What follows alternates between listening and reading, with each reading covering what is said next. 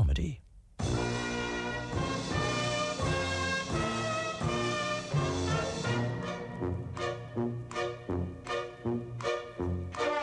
We present I'm Sorry I Haven't a Clue, the antidote to panel games.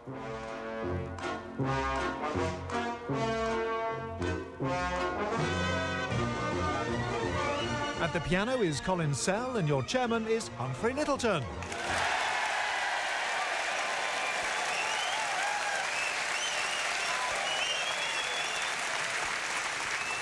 Hello and welcome to I'm Sorry I Haven't a Clue.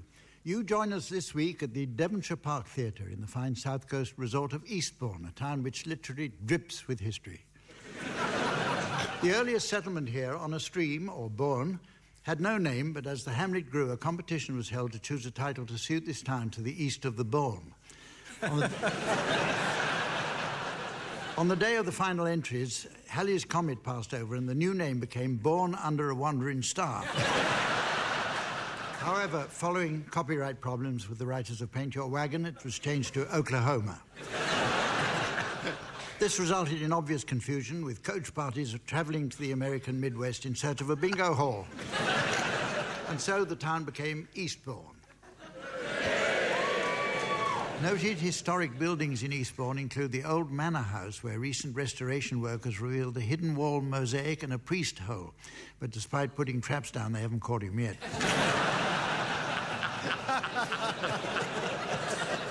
In 1847, a sporting activity was established at Devonshire Park to prepare English ladies tennis players for Wimbledon. Training involved a single player hitting a ball against the side of the clubhouse. and every summer since, Eastbourne has echoed to the cry of advantage brick wall.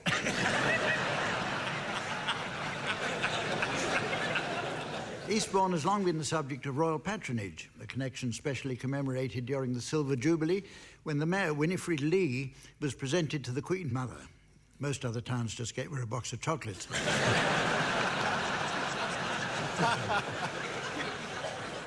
With its close proximity to France, these days Eastbourne is a popular summer choice for students on school shoplifting exchanges.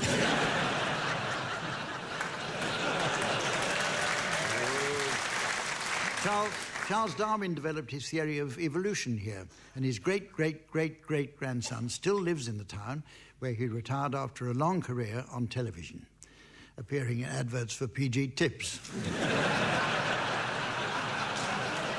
A regular summer visitor here was the writer Richmal Crompton, who was responsible for bringing us the amusing little character Martin Jarvis. Famous resident today is Dame Vera Lynn, who's something of an ambassador for Eastbourne, always turning out to greet famous celebrities whenever they visit the town. So we have to wish her a very pleasant evening. In front of the television. As I introduce on my left Barry Cryer and Graeme Garden. And on my right, Tim Brooke Taylor and Jeremy Hardy.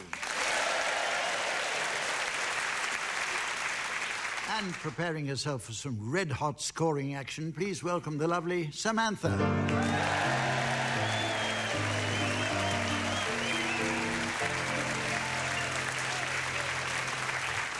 Okay, the first round is all about the dubious practice known as sexing up, when certain unjustified events are supported by wholly unsubstantiated claims. This round's going to be a humdinger.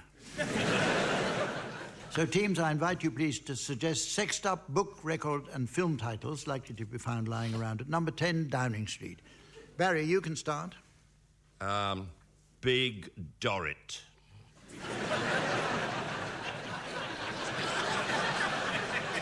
Graeme? 1984. Who cares about the age difference? Tim?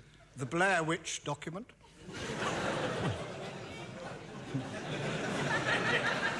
As you like it, know what I mean? Jeremy? Back passage to India. No.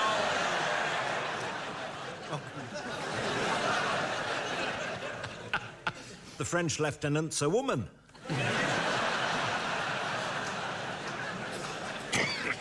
David Copperfield.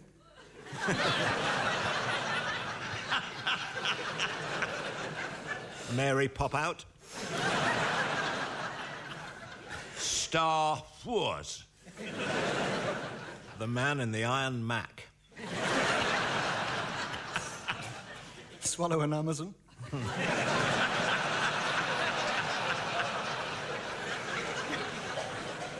Tis pity she's a horse. 20,000 legs under the sheet. Hedda Gobbler. Two genitals of Verona. Bed knobs and broomsticks with a comma after bed.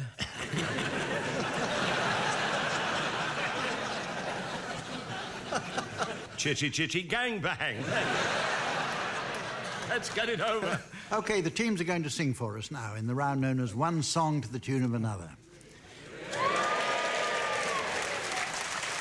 Anyone having, anyone having trouble grasping this concept may care to consider a song to be like a tree. The leaves represent the words which occasionally fall off to be replaced later by new leaves or different words. Obviously, the discarded words don't form a slimy layer on top of your lawn like leaves do. That's why they should be swept up and placed in a heap to be burnt on bonfire night to the accompaniment, to the accompaniment of loud bangs as the hedgehogs explode.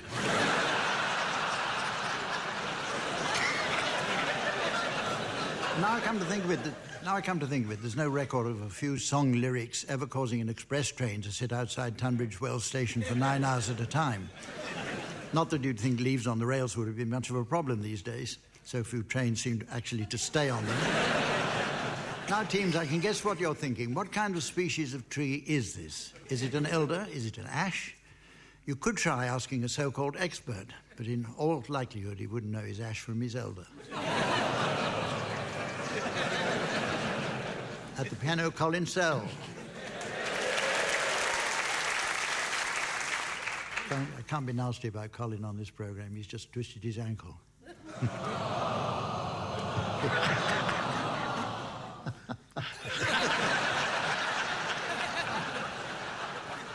We'll start with you, Tim. Will you please sing the words of Honey, Honey by ABBA to the tune of House of the Rising Sun?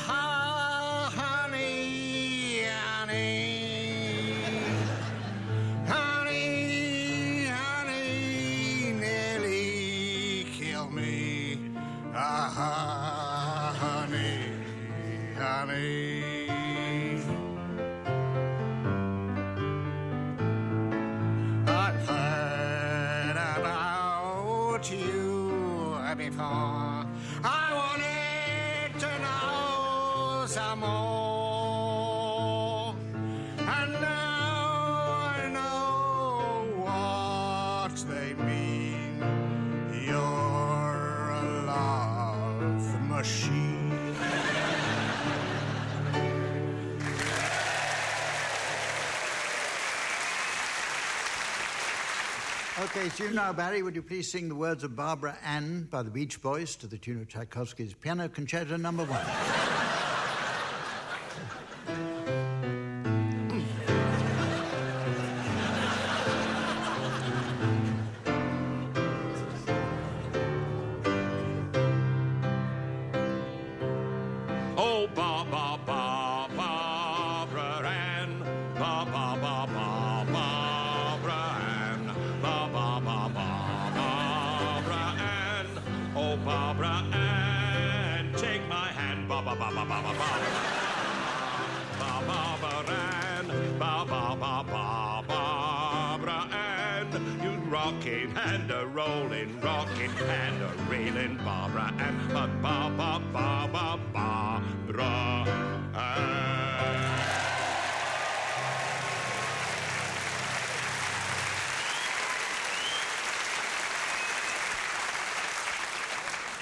Your turn, Jeremy. Would you please sing the words of Teenage Dirtbag by Wheatus to the tune of Early One Morning?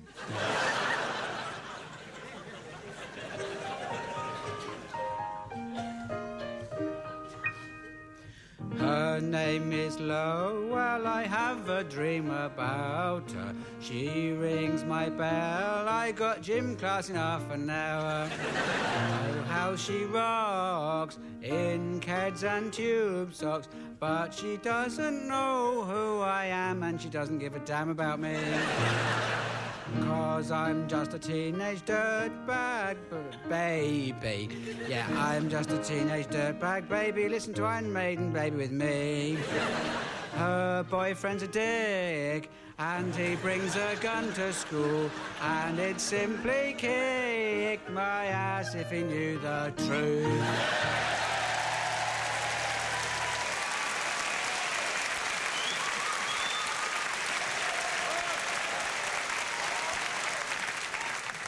Think he's been having lessons.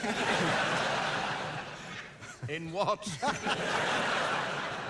Finally, Graeme, would you please sing the words of a windmill in Amsterdam to the tune of Bob Dylan's Mr. Tambourine Man?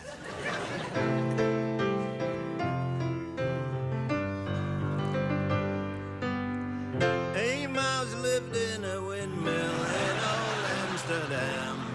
A windmill with a mouse in, wasn't grousing. He sang every morning, how lucky I am. Living in a windmill in old Amsterdam. I saw a mouse there on the stair, there, where on the stair, right there, a little mouse with clogs on. Well, I declare, going clippity, clippity clop on the stair, oh yes, mouse got lonesome.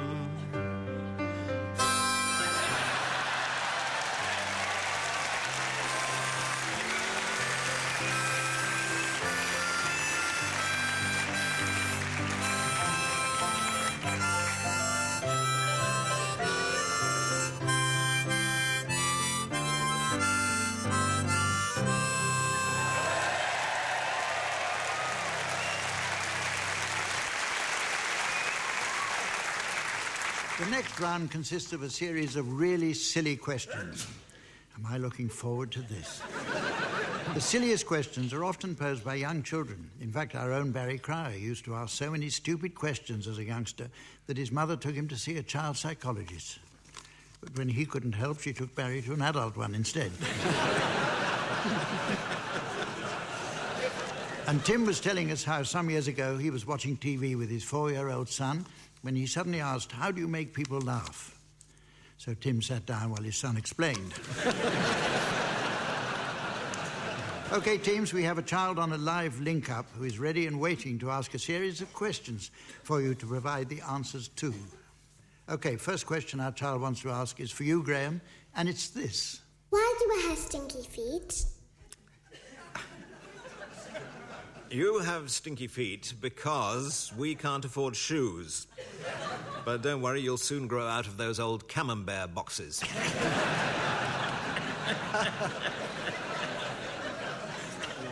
Okay, now you, Jeremy. Here's a question for you to try to answer. Why is it rude to pick your nose? Well, it's not necessarily rude to pick your nose so long as you share.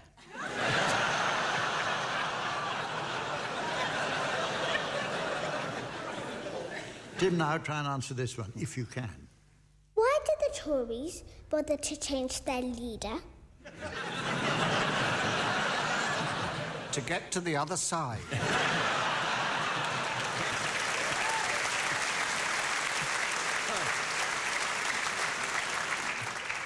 Barry, see if you can answer this question. What does gay mean? Ask your Auntie Norman.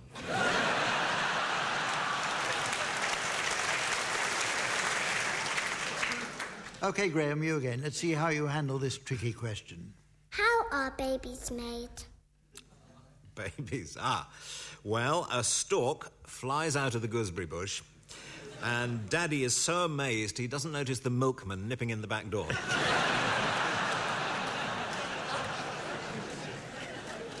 Jeremy, here's a, a rather tricky question for you to have a go at. Why did my cat die? Well, your cat didn't exactly die. It went to live with Jesus, who has a small flat under the compost heap.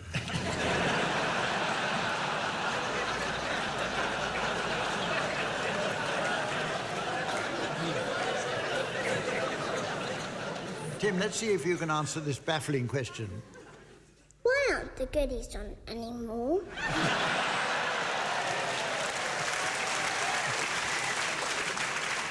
Now, that's the first sensible question you've asked. Why? Well, we've been trying to get at the root cause of this, um, but you'll be pleased to know there is a DVD available for Christmas. Why? because there's such a demand for it. Why? Because it's such a great show and it's so reasonably priced. What a load of rubbish.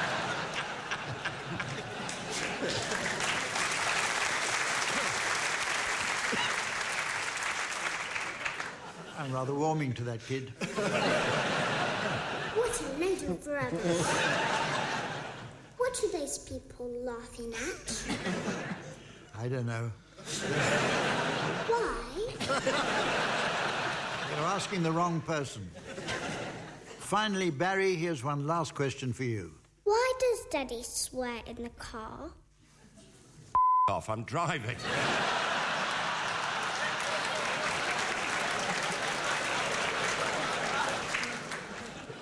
Next game goes by the name of Cheddar Gorge. Why? Titles of games are taken from.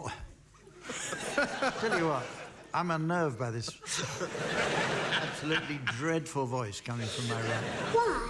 Why?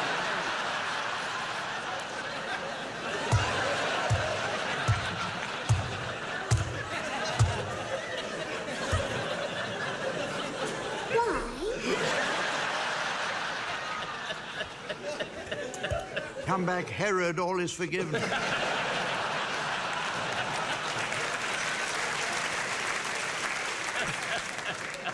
Titles of games are taken from all manner of sources, and I notice a recent trend towards using TV programs. These include A Place in the Sun, which involves buying a daily newspaper containing a fish.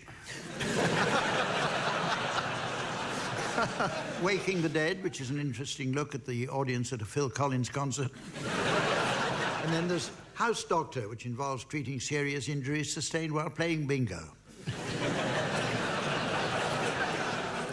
In Cheddar Gorge, players utter one word each in turn in order to construct a coherent sentence. The object is never to complete the sentence, but if I detect a full stop has been reached, you'll hear this as I tap this bullfrog with my mallet. Okay, teams, the subject of your sentence is a postcard from Eastbourne. Tim, you can start. Dear Both Having, A.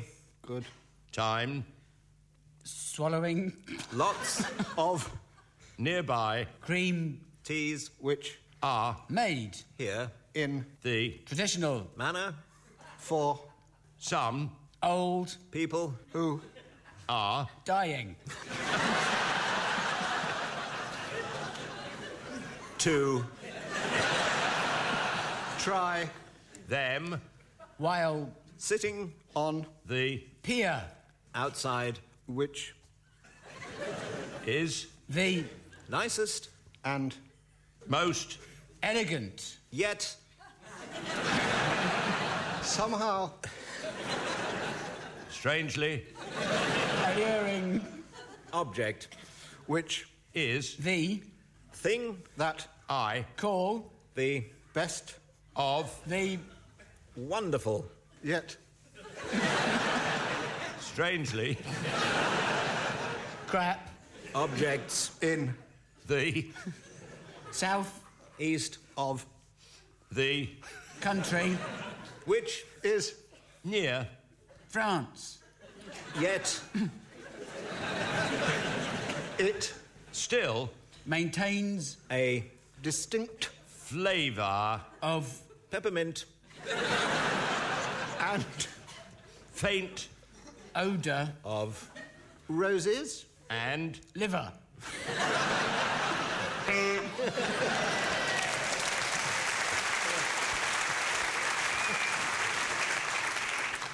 let's move on. It's come to my attention, teams, that there's an increasing tide of filth on our airwaves these days. Whatever happened to good old wholesome TV shows like Johnny and Fanny Cradock's? We didn't need a catalogue of smut to enjoy Fanny sharing a recipe for sausages that taste just like Johnny's. oh, no, indeed. We couldn't get enough Fanny in those days. What are those people laughing at? Go to bed. Even certain well known songs are polluted by smut, so the teams are going to perform censored versions, avoiding offence to our audience by concealing any smutty contents with the buzzer. When I say that any content causing offence to the ear will be removed, we will, of course, have to make one exception the piano accompaniment of Colin Sell. Actually, we were all very impressed to learn that Colin once played alongside Roy Orbison. Orbison, of course, was nicknamed the Big O, and in turn he affectionately referred to Colin as that little C.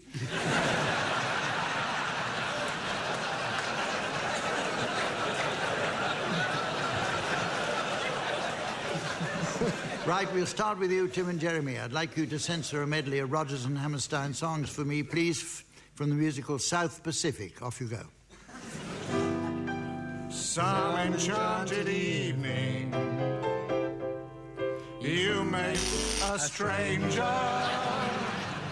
You meet a stranger across a crowded room, and somehow you'll know, you know even then, that somewhere you'll her again.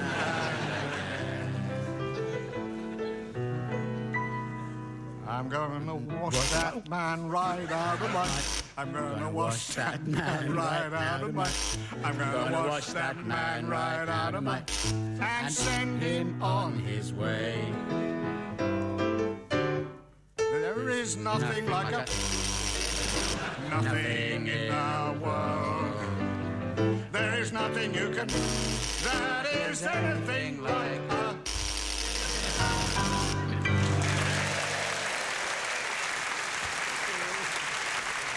Your turn, Barry and Graeme, and I, uh, I've more Rodgers and Hammerstein songs for you as well. This time from The King and I. Off you go, please.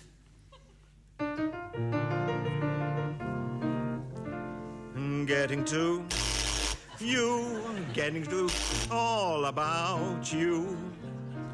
Getting to you, getting to hope you, me. Getting to you, putting it but nicely. You are precisely my. Hmm. Whenever I feel afraid, I hold my ear and whistle a happy tune so no one will suspect I'm up. While in my shoes, I strike a careless pose and whistle a happy tune so no one ever knows I'm a. The result of this deception is very strange to tell. For when I, the people I, I, myself as well.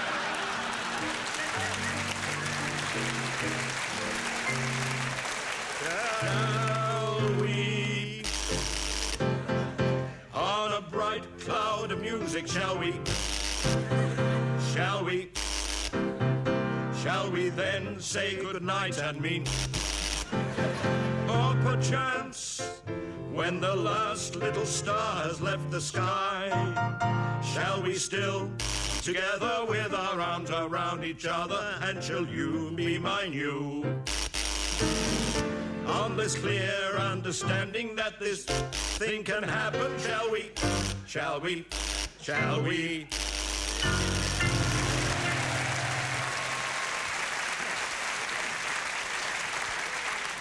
Well, I notice it's very nearly the end of the show, but there's just time to squeeze in a round of Fisherman's Theatre Club.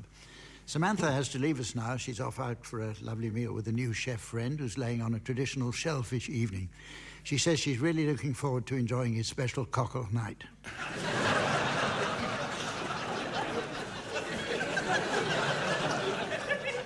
So, teams, while she's away preparing for that, I'll ask you please to suggest titles of plays, musicals, and other stage shows likely to appeal to an audience of fishermen.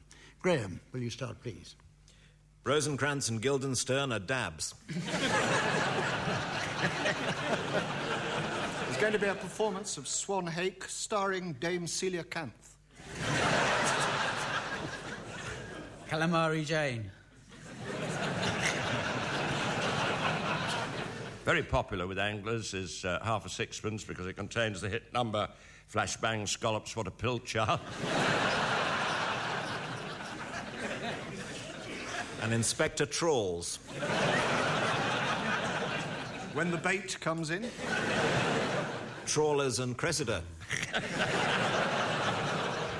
Thoroughly modern mullet. All's whelks that ends whelks. Look back in, angler. Merry Wives of Grimsby. Two Gentles of Verona. Ah, you see, fishermen they call maggots gentles. Gentles, yes, Maggot. yes. Why? All right, two maggots of Verona. The Merchant of Grimsby. Twelve angry maggots. Timon of Grimsby. Maggot and super maggot. Hamlet's Prince of Grimsby. Arms and the maggot.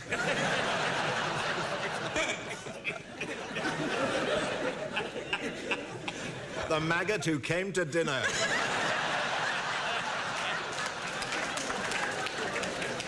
Lady Windermere's maggot.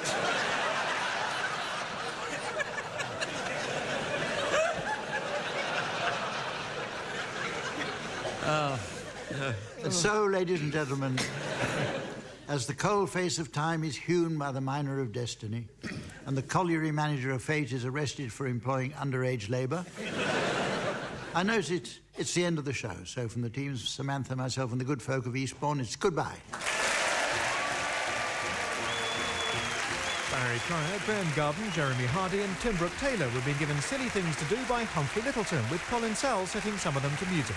The programme consultant was Iain Pattinson, and the producer was Jon Naismith.